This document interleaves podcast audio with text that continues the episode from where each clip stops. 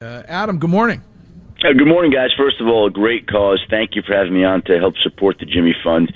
There are so many people who need so much help. It's an honor to be on. It's also an honor to follow the Krafts, who I mean, people in New England are so lucky to have them as owners and to have the organization that they put together with the head coach and the quarterback.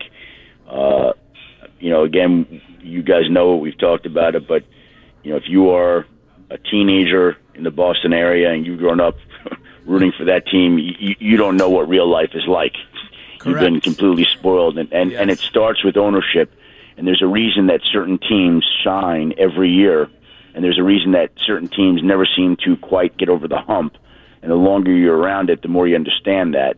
And so the people there are very lucky to have the group that the Patriots have put together. So it's Well, it's like- to be with you all today. Adam, it's like when I tell people of a certain age that we were banned from Monday Night Football for like a decade. They they don't believe it. You know, they they they they they, they think you're full of it. You know. Yeah, it, it's uh, again. There are a lot of sports fans who've grown up wondering what it would be like to win a championship, a championship, and Yeah. you know, thanks to the people in charge there, you, you've seen the number of championships that you all have had to celebrate. I assume when it comes to uh, any kind of discipline from the league that you, you're not hearing anything with regard to Mr. Kraft.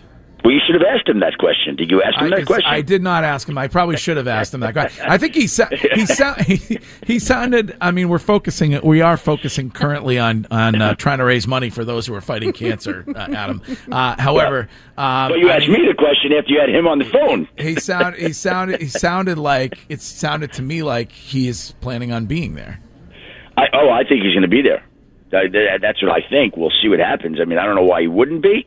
I haven't heard anything contrary to that, but uh, we'll see how it all. But again, you, you had the source on himself during the during the telethon, and you asked me the question. So, Well- I, my my my guess, and I emphasize guess, would be that he'll be there, and we'll see how it all shakes out. Well, with all due deference, Adam, you are the ultimate uh, NFL insider, and some think you're a precog and that you actually may know things about certain players and owners before they themselves actually know it. Uh, well, that's quite that. would- That would be uh, a tremendous honor, and as I always say, you're only as good as the people who give you the information. Uh, Adam, I wanted to ask you. Uh, we did talk for a moment uh, with Mr. Kraft about uh, Jay Z and him introducing. Uh, Mr. Kraft was help uh, the NFL and Goodell introduced with Jay Z and their cooperation. Now, do you have any information as to what NFL team Jay Z may be looking to become a minority owner in? You know, I think everybody expects that to happen. My understanding is it's a down the line type of arrangement. I don't think that that's happening right now. Um, maybe I'm misinformed. I don't think it's a pressing type of issue where you're going to see him become an owner this year, next year. I don't think that. Um, again, we'll see how it plays out. Things change, situations are always fluid, but I, I think that he aspires to be uh, at some point an NFL owner of some sort, and it wouldn't surprise me if that winds up happening. I just don't think that that's close to happening right now. Are you are you hearing that there are more than one when it when it comes to players who feel like maybe Jay Z has uh, has sold out the cause a little bit by by working with the NFL? Well, I'm sure there are. I mean, you've heard Eric Reid be very outspoken about this. Yeah. Uh, he has kind of carried the torch on this here, uh, and really tried to shine a light on that from his perspective. And I I mean, you know, just using common sense, there's no way that Eric Reid is the only one who feels that way. There's just no way. I mean, Colin Kaepernick is another one that feels that way. So there's two players, right, right there, two that we know of. How many others? Look, there's a lot of different viewpoints and perspectives out there. I'm sure there are people who believe uh, what Eric Reid and Colin Kaepernick are saying uh, and expressing, and, and I'm sure there are people who who who look the other way. Uh, Adam, what can you tell us about the conditional reinstatement of Josh Gordon? You know, we're obviously not privy to a lot of information. Coach Belichick the other day was very forthcoming at his press conference talking about it, uh, saying that he felt like a witness and wanted to be let down from the stand. Uh, can you shed any further light on Gordon's reinstatement? you know, I don't know much more than anybody else other than to say that, again, as we all know, he was conditionally reinstated last Friday. He's back in the building. He's going to meetings. Uh, I don't think they let him back in the building with the organization if the idea is that he's not going to play this season, assuming that he abides by all the conditions that have been laid out for him. so I'm going to assume that now that he's back there, that I think he's going to be ready to open the regular season. Now, when he comes off NFI, when he's allowed to practice, all those types of things. Uh, look, he's back there two, three weeks before they open the regular season. Three weeks. I think he showed up Sunday, so that would be given three weeks. And three weeks would be enough time for Josh Gordon to get ready. I don't think it's accidental that it would be three weeks at that point in time. And so we, we all wait to see.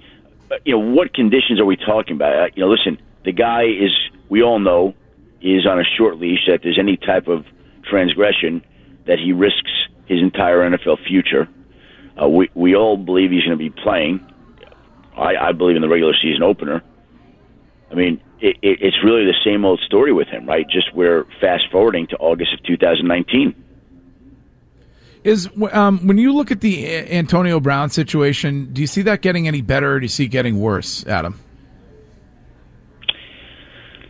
Well, I mean, it's been six months that they've been looking for a helmet. They've they've tried about fifteen different types of helmets and haven't found one that worked. Now I know that he was back at practice yesterday, according to Jon Gruden, with a helmet that had been certified. I don't know whether Antonio Brown is willing to play in a game with the one he was wearing at practice yesterday, or he's going to continue looking for a new one, or how that will play out. I, I, I just think that you know, with somebody like that, you, you just don't know what's going to be next. You just don't know. Like so many times we thought this particular situation was over, only to have it flare back up again, and it has. And so I, I, I think with him, I would never say it's over.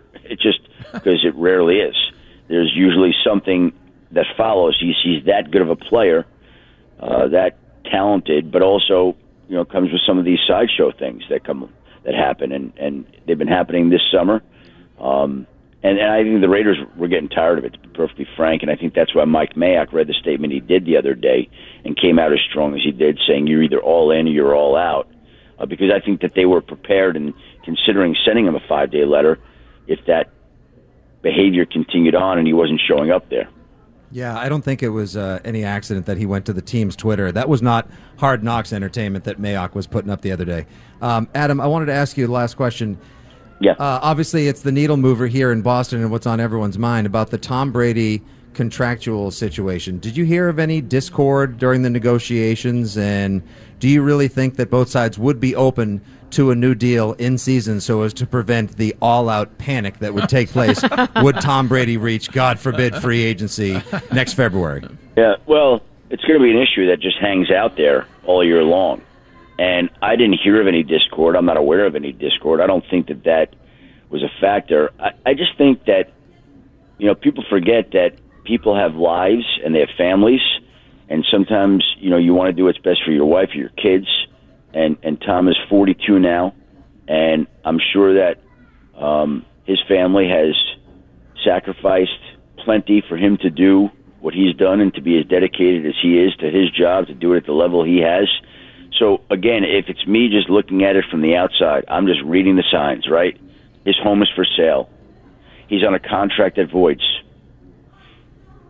I mean, it, it, it, it's just saying, it's just saying that this has the potential, one way or another, for this to be his last season in New England. Oh, Adam! Come on, oh, Schefty, you're killing me. Adam, no, no. Uh, let, let, let, let me repeat that. His home is for sale. His contract voids.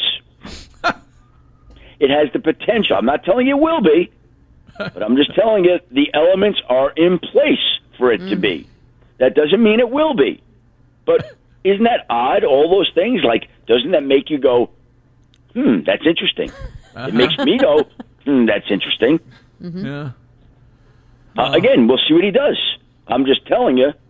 Way to kill the mood in here. I felt. I mean, right up to that point, I felt great. I I, just, I just, I did. yeah, yeah. Is there a Well, bar I- card I- here? I'm not. did, did, did, did I did I say he was leaving? No. Yes. It doesn't Did I say matter. Did I did I say it's curious and interesting? Yes. Again, i i i if if you were in the last year of your contract at WEEI and you put your mm-hmm. home up for sale, and you structured your contract to be up for that year, and you had ties in other places, and your wife was an international star and celebrity, wouldn't that raise your eyebrows a little bit? Yes. No, yes, that's just a negotiating yes, point yes, for Greg. yes, yes, okay, yes, okay. Well, yes. then, then that's an excellent negotiating point, and I'm sure he'll be able to leverage that with the station to maximize his earnings. yes, yes. But this is New England. We like to push past the emotionally obvious.